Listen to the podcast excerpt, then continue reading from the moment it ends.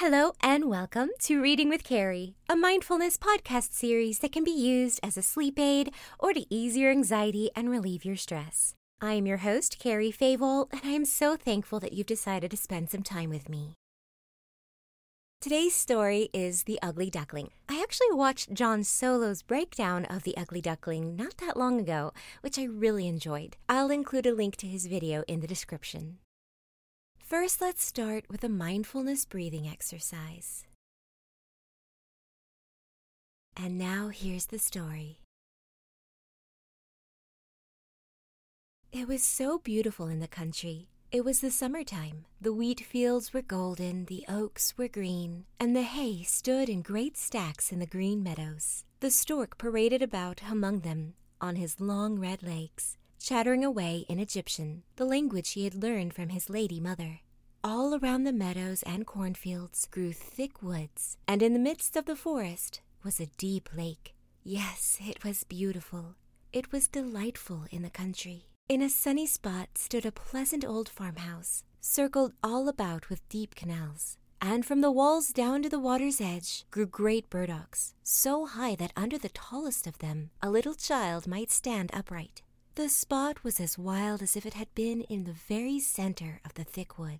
In this snug retreat sat a duck upon her nest, watching for her young brood to hatch. But the pleasure she had felt at first was almost gone. She had begun to think it a wearisome task, for the little ones were so long coming out of their shells, and she seldom had visitors. The other ducks liked much better to swim about in the canals than to climb the slippery banks and sit under the burdock leaves to have a gossip with her. It was a long time to stay so much by herself. At length, however, one shell cracked, and soon another, and from each came a living creature that lifted its head and cried, Peep, peep, quack, quack, said the mother, and then they all tried to say it too, as well as they could, while they looked all about them, on every side at the tall green leaves. Their mother allowed them to look about as much as they liked, because green is good for the eyes. What a great world it is, to be sure, said the little ones when they found how much more room they had than when they were in the eggshell. Is this all the world, do you imagine? said the mother. Wait till you have seen the garden. Far beyond that it stretches down to the pastor's field, though I have never ventured to such a distance. Are you all out? she continued, rising to look. No, not all. The largest egg lies there yet, I declare. I wonder how long this business is to last. I'm really beginning to be tired of it. But for all that, she sat down again. Well, and how are you today? quacked an old duck who came to pay her a visit. There's one egg that takes a deal of hatching. The shell is hard and will not break, said the fond mother, who sat still upon her nest. But just look at the others. Have I not a pretty family? Are they not the prettiest little ducklings you ever saw? They are the image of their father, the good for naught. He never comes to see me. Let me see the egg that will not break, said the old duck. I've no doubt it's a guinea fowl's egg. The same thing happened to me once, and a deal of trouble it gave me, for the young ones are afraid of the water. I quacked and clucked, but all to no purpose. Let me take a look at it. Yes, I am right. It's a guinea fowl, upon my word. So take my advice and leave it where it is. Come to the water and teach the other children to swim. I think I will sit a little while longer, said the mother. I have sat so long, a day or two more won't matter. Very well, please yourself, said the old duck, rising, and she went away. At last the great egg broke, and the latest bird cried, Peep, peep, as he crept forth from the shell. How big and ugly he was! The mother duck stared at him and did not know what to think. Really, she said, this is an enormous duckling, and it is not at all like any of the others. I wonder if he will turn out to be a guinea fowl. Well, we shall see when we get to the water, for into the water he must go, even if I have to push him myself. On the next day, the weather was delightful. The sun shone brightly on the green burdock leaves, and the mother duck took her whole family down to the water and jumped in with a splash. Quack, quack, she cried, and one after another the little ducklings jumped in. The water closed over their heads, but they came up again in an instant and swam about quite prettily, with their legs paddling under them as easily as possible. Their legs went of their own accord, and the ugly gray coat was also in the water, swimming with them. Oh, said the mother, that is not a guinea fowl. See how well he uses his legs, and how erect he holds himself. He is my own child, and he is not so very ugly after all, if you look at him properly. Quack, quack. Come with me now. I will take you into grand society and introduce you to the farmyard. But you must keep close to me, or you may be trodden upon, and above all, beware of the cat. When they reached the farmyard, there was a wretched riot going on. Two families were fighting for an eel's head, which, after all, was carried off by the cat. See, children, that is the way of the world, said the mother duck, welting her beak, for she would have liked the eel's head herself. Come now, use your legs, and let me see how well you can behave. You must bow your heads prettily to that old duck yonder. She is the highest born of them all, and has Spanish blood. Therefore she is well off. Don't you see she has a red rag tied to her leg, which is something very grand and a great honor for a duck. It shows that everyone is anxious not to lose her, and that she is to be noticed by both man and beast. Come now, don't turn in your toes. A well bred duckling spreads his feet wide apart, just like his father and mother, in this way. Now bend your necks and say quack. The ducklings did as they were bade, but the other ducks stared and said, Look, here comes another brood, as if there were not enough of us already. And bless me, what a queer looking object one of them is. We don't want him here. And then one flew out and bit him in the neck. Leave him alone, said the mother. He is not doing any harm. Yes, but he is so big and ugly. He's a perfect fright, said the spiteful duck, and therefore he must be turned out. A little biting will do him good. The others are very pretty children, said the old duck with the rag on her leg. All but that one. I wish his mother could smooth him up a bit. He is really ill flavored. That is impossible, Your Grace, replied the mother. He is not pretty, but he has a very good disposition, and swims as well as the others, or even better. I think he will grow up pretty, and perhaps be smaller. He has remained too long in the egg, and therefore his figure is not properly formed. And then she stroked his neck and smoothed the feathers, saying, It is a drake, and therefore not of so much consequence. I think he will grow up strong and able to take care of himself.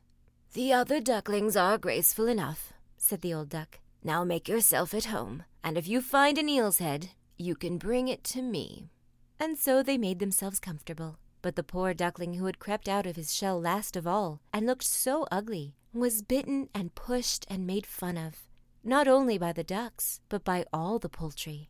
He is too big, they all said, and the turkey cock, who had been born into the world with spurs, and fancied himself really an emperor, puffed himself out like a vessel in full sail, and flew at the duckling. He became quite red in the head with passion, so that the poor little thing did not know where to go, and was quite miserable because he was so ugly as to be laughed at by the whole farmyard.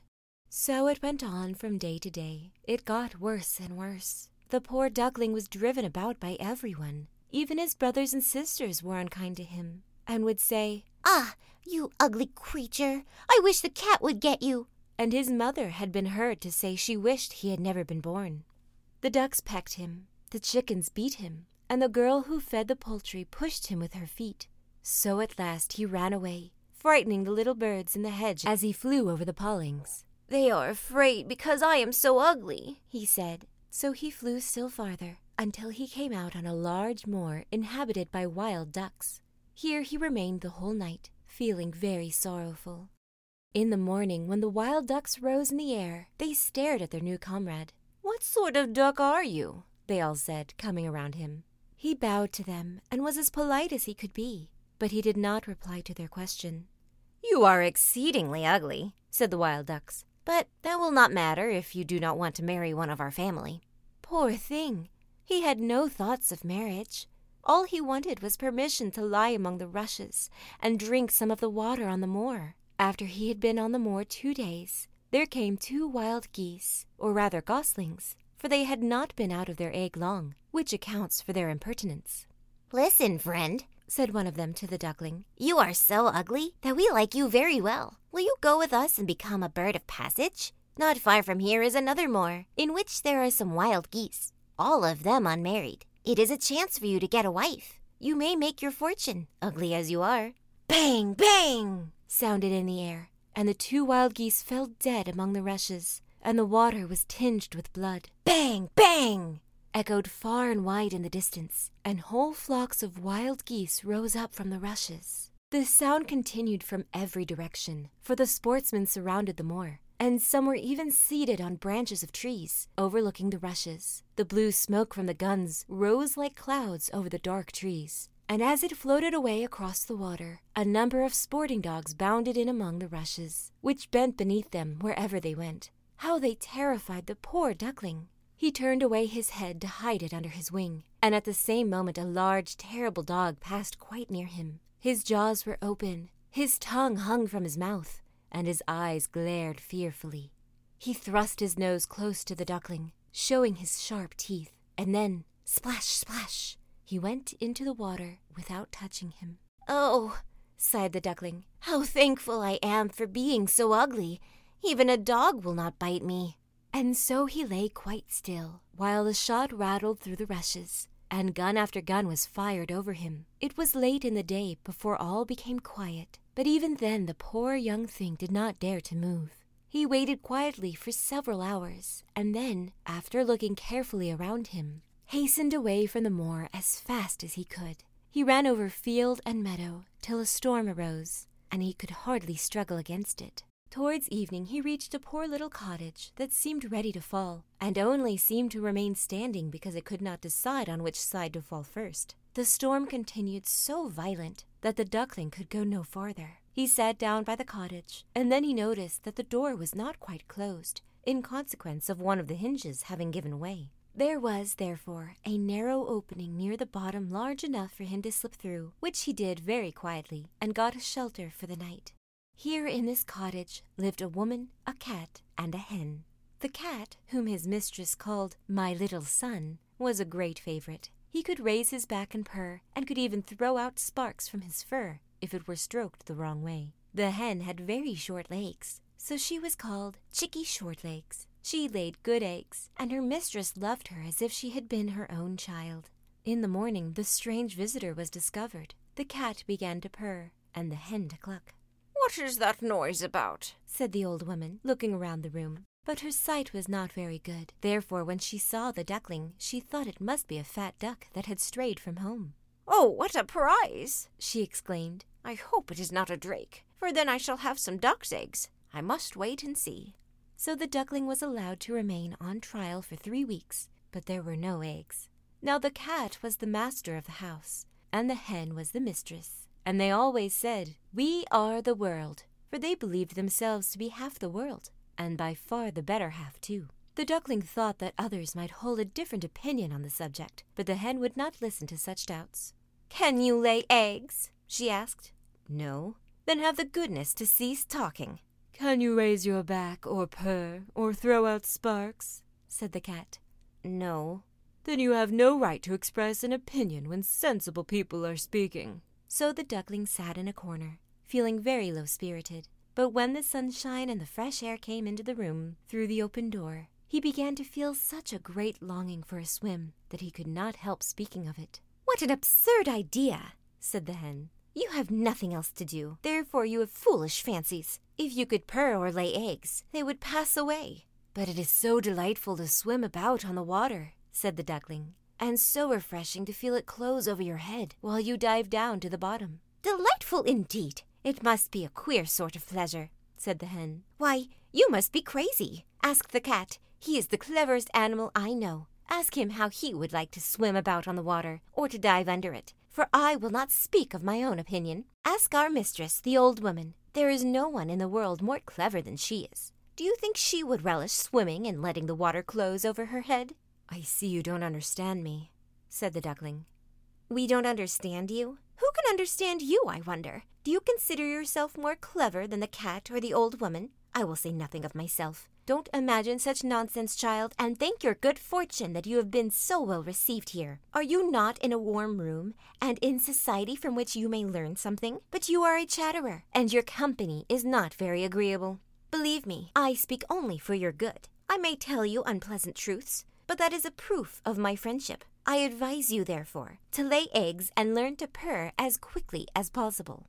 I believe I must go out into the world again, said the duckling. Yes, do, said the hen. So the duckling left the cottage and soon found water on which it could swim and dive. But he was avoided by all other animals because of his ugly appearance.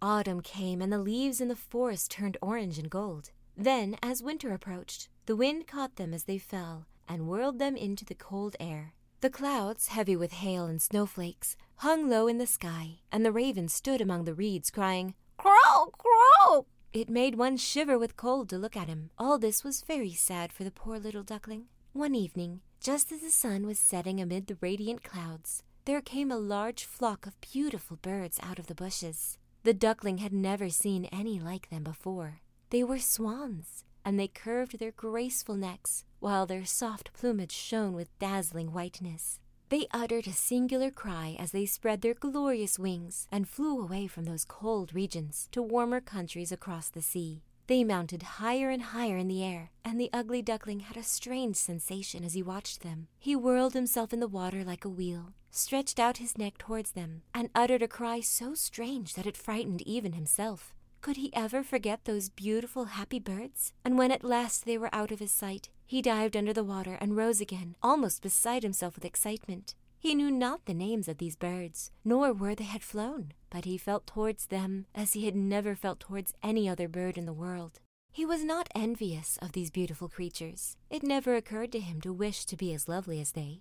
Poor ugly creature, how gladly he would have lived even with the ducks, had they only treated him kindly and given him encouragement. The winter grew colder and colder, he was obliged to swim about on the water to keep it from freezing, but every night the space on which he swam became smaller and smaller. At length it froze so hard that the ice in the water crackled as he moved, and the duckling had to paddle with his legs as well as he could to keep the space from closing up. He became exhausted at last and lay still and helpless, frozen fast in the ice. Early in the morning, a peasant who was passing by saw what had happened. He broke the ice in pieces with his wooden shoe and carried the duckling home to his wife. The warmth revived the poor little creature, but when the children wanted to play with him, the duckling thought they would do him some harm. So he started up in terror, fluttered into the milk pan, and splashed the milk about the room. Then the woman clapped her hands, which frightened him still more. He flew first into the butter cask, then into the meal tub, and out again.